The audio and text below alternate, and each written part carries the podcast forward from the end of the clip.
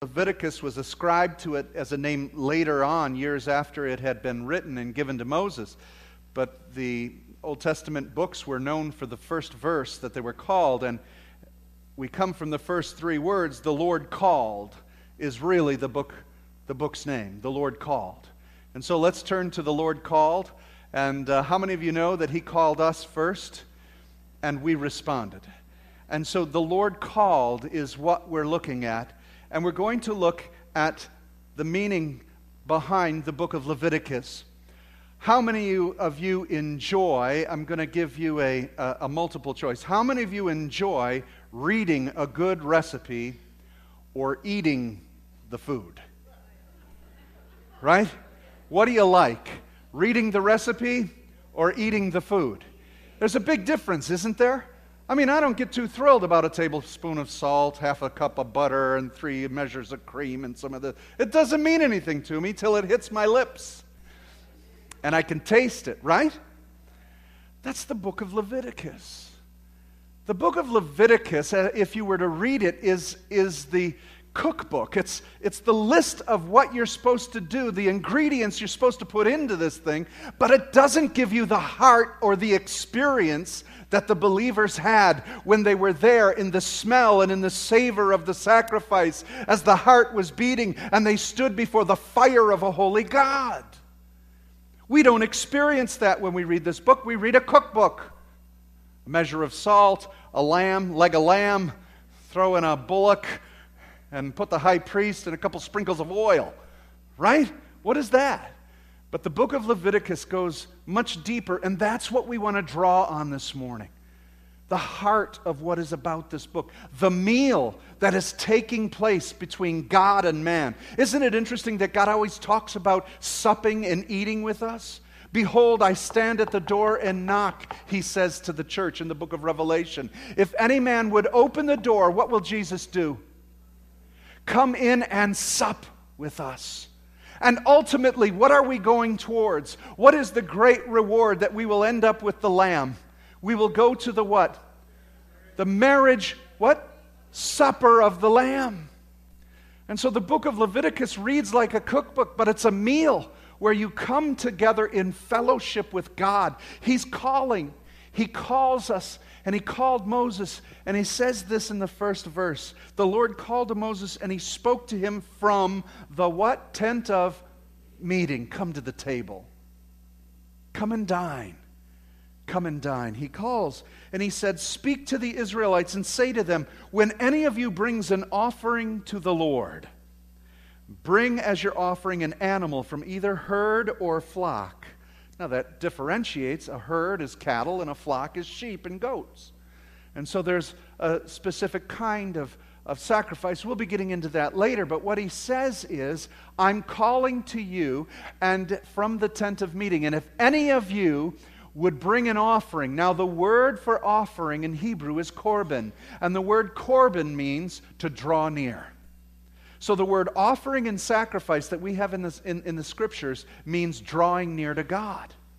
So he says, I'm calling you, and if any of you want to draw near to me, now who wants to draw near to God today? Then that should be a sacrifice for you. And this is what we want to look at. What is the meaning of a sacrifice today? We want to get a good look at that meaning. And so we draw close to Him. Isn't it interesting that sin does the same thing? It calls to us.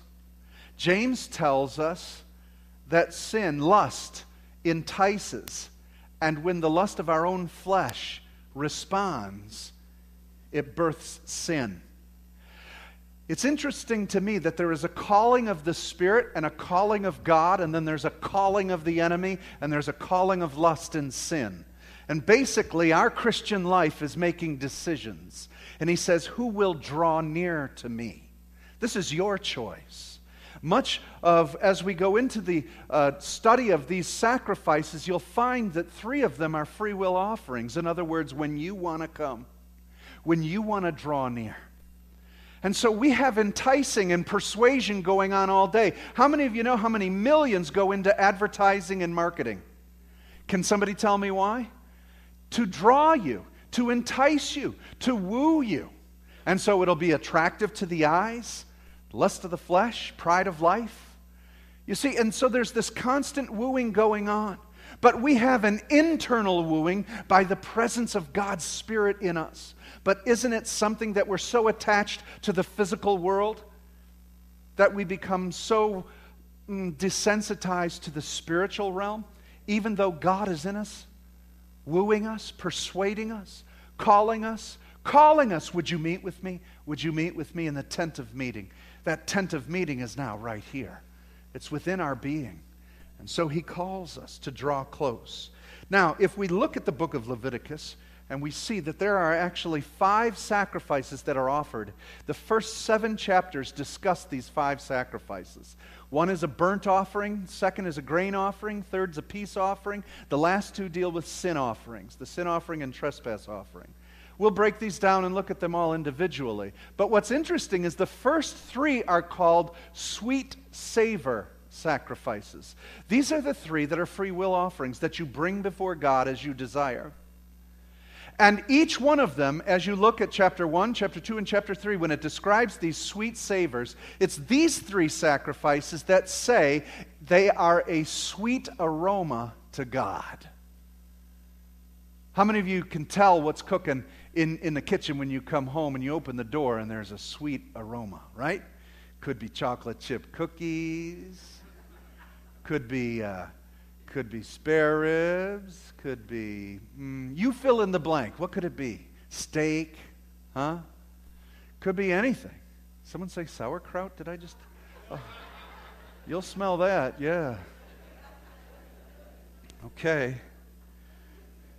But these offerings brought a sweet savor to God. And he said, You're to draw them out of the herd, out of the, uh, the pen or whatever, uh, the flock, and uh, so you're, you're to draw them out. Now, five different kind of sacrifices and what we're going to see is in these five sacrifices they cover what christ accomplished god. How many of you can tell what's cooking in, in the kitchen when you come home and you open the door and there's a sweet aroma right? Could be chocolate chip cookies. Could be uh, could be spare ribs, could be, mm, you fill in the blank. What could it be? Steak, huh? Could be anything. Someone say sauerkraut? Did I just? Oh, you'll smell that, yeah. Okay. But these offerings brought a sweet savor to God. And he said, You're to draw them out of the herd, out of the, uh, the pen or whatever, uh, the flock, and uh, so you're, you're to draw them out. Now, five different kind of sacrifices. And what we're going to see is in these five sacrifices, they cover what Christ accomplished on the cross once and for all. And so, in these different five ways to approach God and to fellowship with Him, Christ accomplished all five on the cross for us. I did a little research as to how much sacrifice there was, how many animals took place. Now, this is just, check this out, this is just per year of those sacrifices offered for the nation of Israel, not people's personal offerings. Check this out. Daily, there were two animal sacrifices given, two lambs sacrificed each day for 360 days. That's 720 uh, lambs in a year. The Sabbath animal sacrifices on the Sabbath day, there were two on the Sabbath day, and so that equals to 48 weeks. We're using the Hebrew calendar, and that's 96. There was also a new moon animal sacrifice, 11 of them uh, on a new moon that would happen within a month and randomly. And uh, so there were 11 of those once a month, 132. Of course, on Passover, there were 77 animal sacrifices. Again, not counting people's personal sacrifices. This was for the nation. And then you had the first Feast of First Fruits, 11, Feast of Trumpets, 11, Day of Atonement, 11, Feast of Tabernacle and Booths, 199. So a grand total of animals sacrificed for the year is 1,257. That's a lot of blood, a lot of flesh, a lot of burning. In fact, the burning was never to cease on the altar. The fire was always to be burning on the altar. There was to be a sacrifice. Now, add to this list the personal sacrifices that people would bring. That's a lot of animals, isn't it? Now, at the bottom there, you see for Tim Tyler, uh, I, I don't know why, but someone put a website out there. It's right here at the bottom. You can go to this website, crossword info, bulls and goats, and you can find out how many sacrifices would have been made for you from your birth date. I'm 52, 1959, so 91,569 animals would have been sacrificed through the years for me. But you know what? There's one sacrifice that was more precious than all those animals put together. For none of those animals could atone for the sin of man. All they could do would cover for a season, cover for a time. But there was one sacrifice once and for all. For Christ died for sins once for all, the righteousness for the unrighteous, to bring you to God. Read it, to bring you to God. He was put to death in the body, but made alive in the spirit. He said, He called us and He said, If anyone would meet with me, if you would draw near to me, I don't need a bull, I don't need a lamb, I don't need a pigeon. I've got Jesus Christ, my Lord, which satisfies all the blood of the animals once and for all so I can draw near to Him. This means something to God. What you have to understand is what all this blood and what all this sacrifice means is I want you near me. I want you near me. I want you to see this morning how important this is.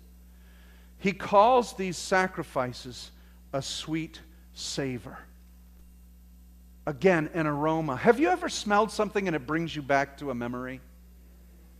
Isn't that a cool experience? Our scent really connects us to our heart and our soul and our mind, just like music can. A smell can as well. And, and what God says is there's a sweet aroma to these sacrifices. These sacrifices that you desire from your heart to bring to me smell good. It smells sweet to me. It's something he longs for. It's an incense that's, that smells like home, it smells like love. There's a sweet fragrance that God says is so important to these sacrifices. 40 times it's referenced in the Bible that the burnt offering is a sweet aroma to God. It is a free will, voluntary act. And as the smoke ascends to heaven, God gives the picture that this is a sweet aroma to me. I want to show you something why a sacrifice is sweet. Does God like barbecue? Is that, is that what this is about? He loves barbecue. That he said, Man, I love lamb. Throw on a bull, throw on some calves, a couple pigeons. Why would God think that this barbecue, this burning of animal flesh, is a sweet aroma? Now, can you imagine how many of you go out when it's springtime and, and you go, somebody's barbecuing, right? It gets you right away. Can you imagine the smell in around Israel and in Jerusalem? This constant smell. It's like driving by Burger King on Harper. How many of you? You can smell it for blocks. I'm right. I don't know if that's healthy or not, but, anyways this aroma, why would this be a sweet aroma? Can, can I show you something? Would you turn with me? This is going to be key for our study. Isaiah chapter 1. Please turn with me to Isaiah chapter 1. Oh, he loves the sacrifice. He loves meeting with us. This is the way we approach him, and it is a sweet savor to him. Let's find out what God says it's all about the sacrifice. It's all about the animal, isn't it? Let's see if that's the case. Uh, Isaiah chapter 1, and I, I would like you to go to verse 10. Here is the key to understanding the book of Leviticus. Isaiah chapter 1. We need a little perspective to pull back uh, from, from what Israel was supposed to be doing. And in Isaiah chapter 1, verse 10, uh, it says this Hear the word of the Lord you rulers of Sodom. Listen to the law of our God, you people of Gomorrah. Now, he's not talking to the literal city of Sodom and Gomorrah. If you'll read the verse previous, he says Jerusalem is like Sodom and Gomorrah. My people have turned into Sodom and Gomorrah. In fact, he said in verse 9, just read it Unless the Lord Almighty had left us some survivors, we would have become like Sodom, we would have been like Gomorrah. And what was the outcome of Sodom and Gomorrah? Destruction. And so he goes on and he calls them Sodom and Gomorrah. That is not a good thing. Hear the word of the Lord, you rulers of Sodom. Listen to the law of our God, you people of Gomorrah. The multitude of your sacrifices, what are they to me, says the Lord? I have more than enough of burnt offerings, of rams, of fat and fatted animals. I have no pleasure in the blood of bulls and lambs and goats. When you come to appear before me, who has asked this of you, this trampling of my courts? Stop bringing meaningless offerings. Your incense is detestable. Your fragrance is detestable to me. What's he saying about sacrifice? I thought he's the one who wanted sacrifice. I thought he wanted the rams and the bulls and the goats and the lambs. I thought he, wanted, he called it a sweet fragrance. He's contradicting himself. Is he? No, because it's not about the bulls and the rams and the goats and incense and burning and religious activity. All of that is to get our heart. That's what he was trying to train Israel in. That's what he was trying to teach them. Sacrifice is not about this religious activity. It's not about, you can't, you, you think I'm appeased because you brought some animals. It is better to obey than sacrifice, he told Saul. But they got into this routine. Well, this is what's required of me. I'll go to church and I'll pay my tithe. I'll even give 10%. I'm good. No, you're not. If your heart's not here, light candles, sing songs, do whatever you need to do. Do your duty. And it's do do. That's what Paul said. I count it all as dung. What do you think he was including in the dung pile? All of it compared to a circumcised heart that God has pierced. Do you see the key here? We're going to study these sacrifices and what's to be presented. But if you look at it as a cookbook, one measure of this, two sprinkles of that, you'll not understand the taste and the sweet savor of what this is. It is communion with God. It's fellowship with God. He goes on, he says, Your new moons and Sabbaths and convocations, I cannot bear. Your evil assemblies, your new moon festivals, your appointed feasts, my soul hates. They've become a burden to me. I'm weary of bearing them. When you spread out your hands in prayer, I hide my eyes from you. Even if you were offering many prayers, I would not listen. Your hands are full of blood. Wash and make clean yourselves. Take your evil deeds out of my sight. Stop doing wrong. Learn to do right. Seek justice. Encourage the oppressed. Defend the cause of the fatherless. Plead the case of the widow. Come now. He calls again. He never stops calling us. Even when we fail him, He's the one who calls us back. Many of you have run from God because of your sin, and it's He who's saying, Come back, come back, come to me, come to me. But you're too ashamed. But He says, Come to me, come to me. He says, Come now, let us reason together. Though your sins are like scarlet, they will be white as snow. Though they're as red as crimson, they shall be white as wool. If you are willing and obedient, then you will eat the best from the land. What's it about? About our lives and our relationship and obedience to the one we love. Basically, he's saying, Don't tell me you love me and do everything counter to what that love should be. Have you ever heard God talk like that? I'm sick of you. You make me sick. I can't stand the smell of you. When you pray, I don't want to hear you. You're so detestable. Why? Because you're missing it by a mile. But does he say, get out of here, get lost? No, again, he says, come to me. Reason this out, come to me. So he's appealing to them. What Leviticus is about, what sacrifice is truly about, is your heart. It's your heart, it's your obedience. And look at what we should be as Christians. Paul says, For we are to God the pleasing aroma of Christ among those who are being saved and those who are perishing. There was a sacrifice that was so pleasing to Father, number one, because it was pure and spotless, number two, because it was perfect in obedience and love. Jesus was the perfection or the completion of obedience of mankind towards God. He came as a man so that he could perfect how to approach a holy God. He did it for us. Because you and I can't approach Him with a perfect heart and a perfect devotion and a perfect love.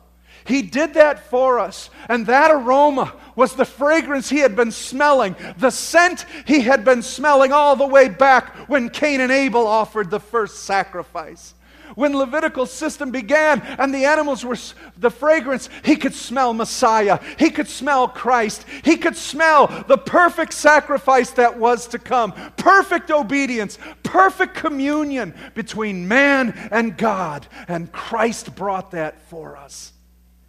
Come on, what is the law? To love the Lord your God with all your heart and to love your neighbor as yourself. This is the law. Christ is the only human being that ever did that. And because he did that, his sacrifice was perfect.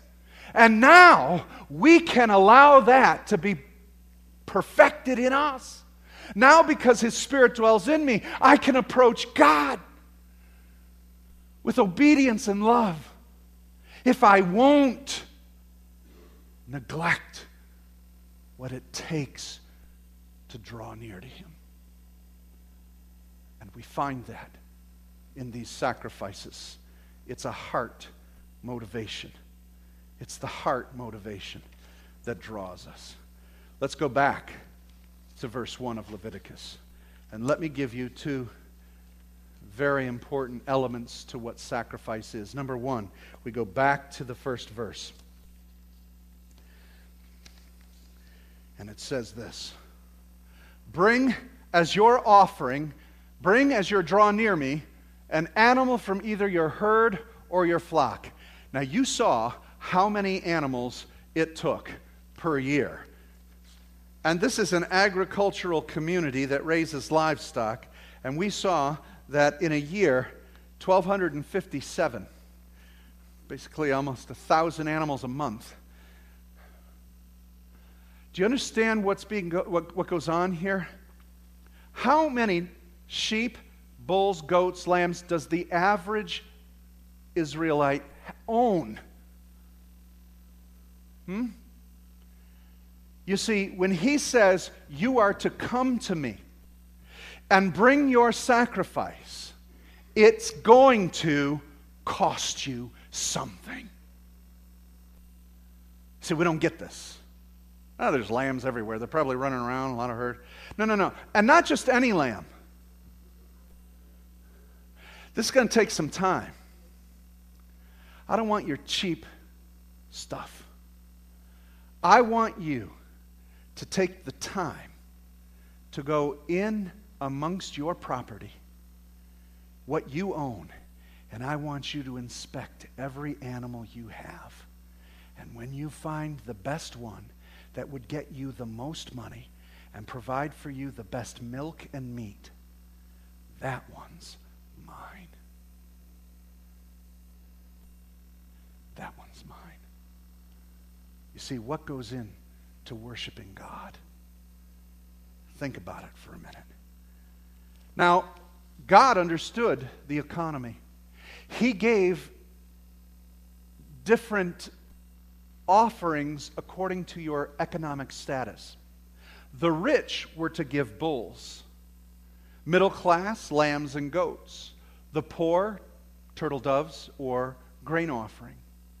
How many of you remember what uh, Joseph and Mary brought in the book of Luke when they came to the temple to redeem Jesus? Do you remember what they brought? Two doves, right? that tells you their class economically in the stature of the nation. Where were they? Poor. They were poor. And so they were, God understands people's situation, but He wants your heart. And He wants the best of what you have, though it be little or though it be great. I want the best. Because Jesus put it this way where your treasure is, there is where your heart is also. And remember, what is sacrifice all about? Drawing near, heart to heart, spirit to spirit. It is not a religious activity, it is a relational activity. Now, God put these things in place to test the human heart and the human soul as to the love. Do you remember when Jesus came, he gave what was his best? He gave himself, literally, and who he was. Now, I want you to know something. You have to inspect your animals. You have to see which one is the best. David understood this. He understood the principle of what God was asking. David had committed sin by numbering the people when God told him not to. 70,000 Israelites were killed in battle because of his sin. He mourned, he wept. God said, Bring a sacrifice to me. And when David went to buy a field where he, the threshing floor, where he would offer sacrifice to God. The man who owned it, Araunah, said, You can have it, king. I want you. I'm privileged that you would come sacrifice on my land. Take this land. And David said, I will never offer a sacrifice to God that cost me nothing. There it is. There it is. That's what sacrifice is about. That's why he says you'll bring from your herd or your flock. He said, You will bring me a sacrifice. But see, what does that mean to us? It means I want your best. Oh, come on, Pastor. What are you talking about? You want our money? Yes. What? What do you want our car? Yes. You want our house? Yes. Oh, take my firstborn kid? Yes. He wants everything. What is the church giving him? Is there sacrifice? I have to ask myself, am I sacrificing to worship him? I've been in other nations and in other lands, and to come to worship Jesus, they have to really risk their lives. It is a sacrifice. Come on, what did we sacrifice today? Some of you may have, I'm not putting this on you, but I want to stir you. Where is the church? When are we sacrificing? What are we pouring our best into? Everything we have. We dedicate our children to the Lord. Do we dedicate our children to the Lord, or is it a nice blessing? Sprinkle, sprinkle. Now it's your responsibility to keep them straight. That's what we're expecting. But he's saying, No, I want your kid. I want your child. I want everything you pour into that child to be for a relationship with me. I want you to pour yourself into that child the way you pour yourself into me. Yes, I want your money. I want your best money. Yes, I want your house. I want your car. Not to the church. Don't let it get don't let this get distorted by what false preachers do. But where could the kingdom of God be right now if the church gave him our best? Come our best. You see what it takes? You see what he's demanding? He said, It smells so sweet when there's a heart on fire for me. I love when someone is so on fire for me.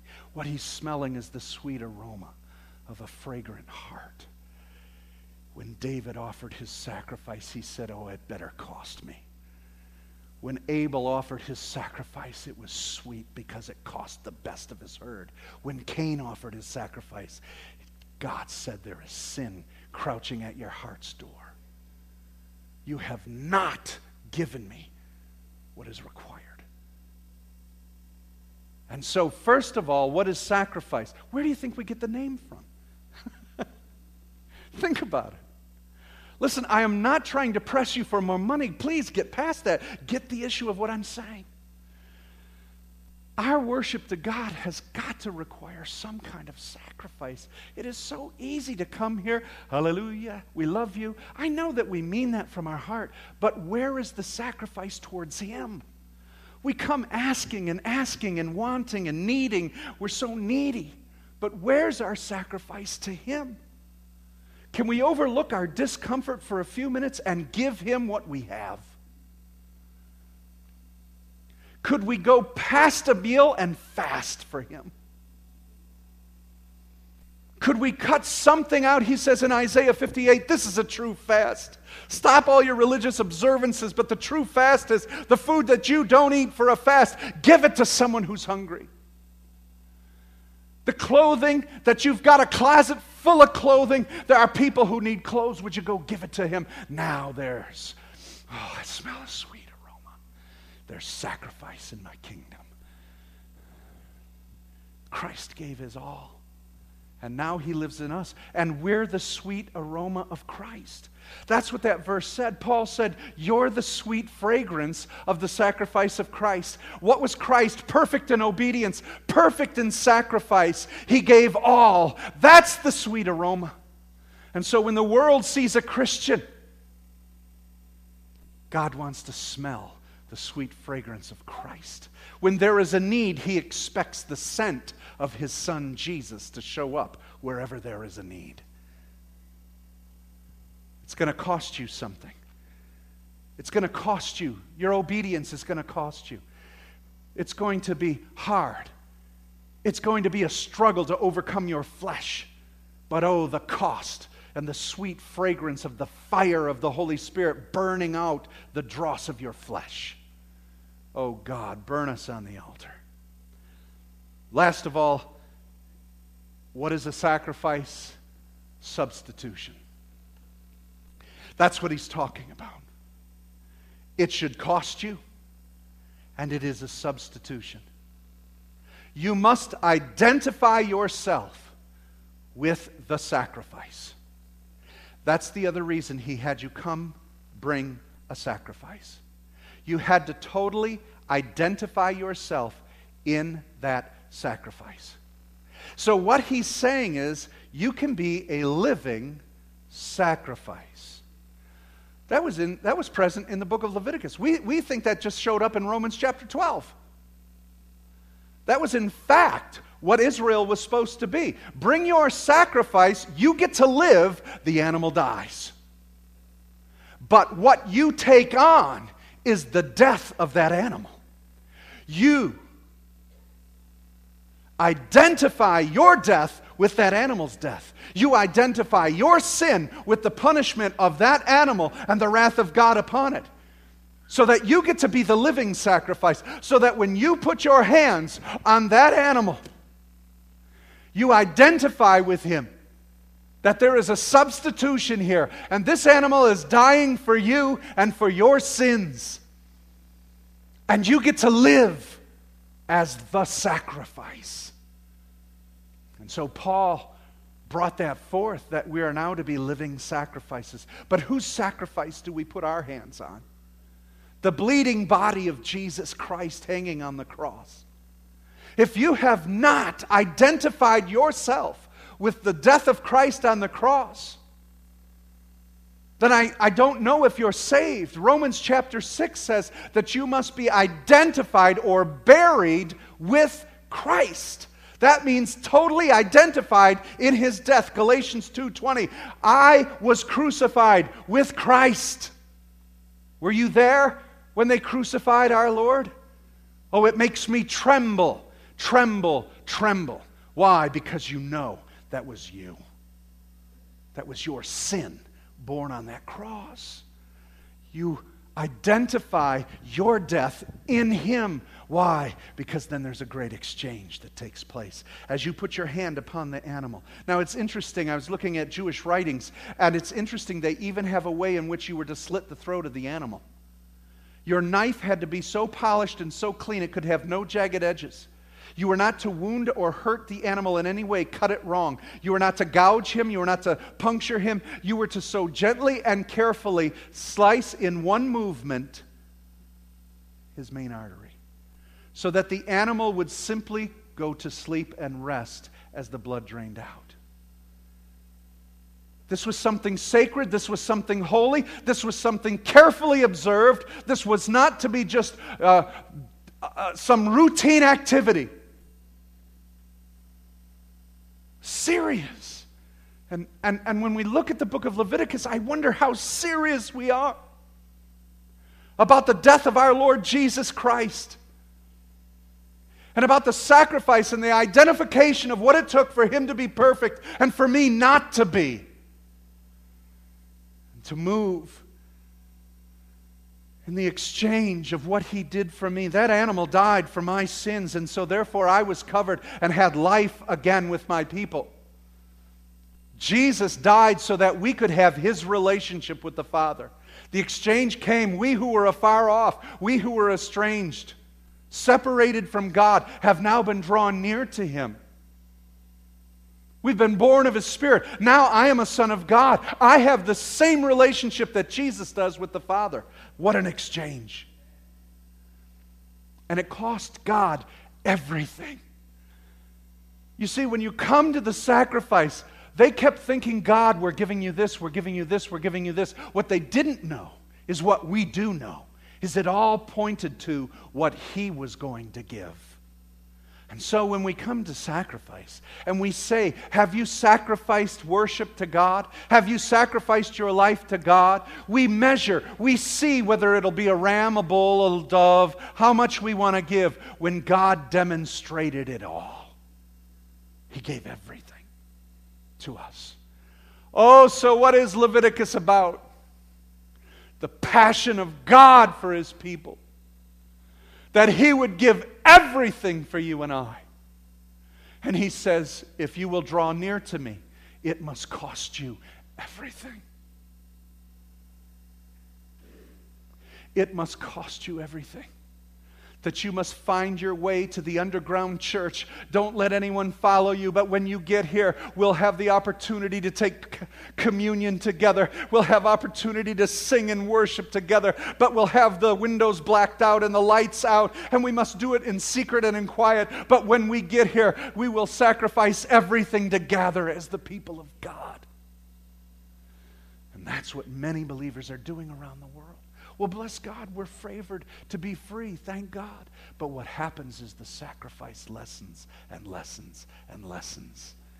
And we listen to the call of the world more than we do the call of the Spirit. God help us. Return back to true sacrifice. The true sacrifice of what it means to meet with God. And so we identify with Christ the true sacrifice. And Paul says, follow God's example. Therefore, as dearly loved children, and walk in the way of love, just as Christ loved us and gave himself up for us as a fragrant offering and a sacrifice of God. He's the sweet savor and the sweet smell. Paul later said, We are now that smell of the sweet savor of Christ. You and I smell good to God. Some of you spritzed aftershave and cologne on. Could I tell you there's a better fragrance than anything than that to God's nostrils? It is the smell of the perfected obedience of his Son in us. Oh, would we sacrifice our lives for Christ? Would we sacrifice all that we have in obedience to him? Would we identify ourselves in him and fellowship in his presence? Let's bow our heads. Jesus.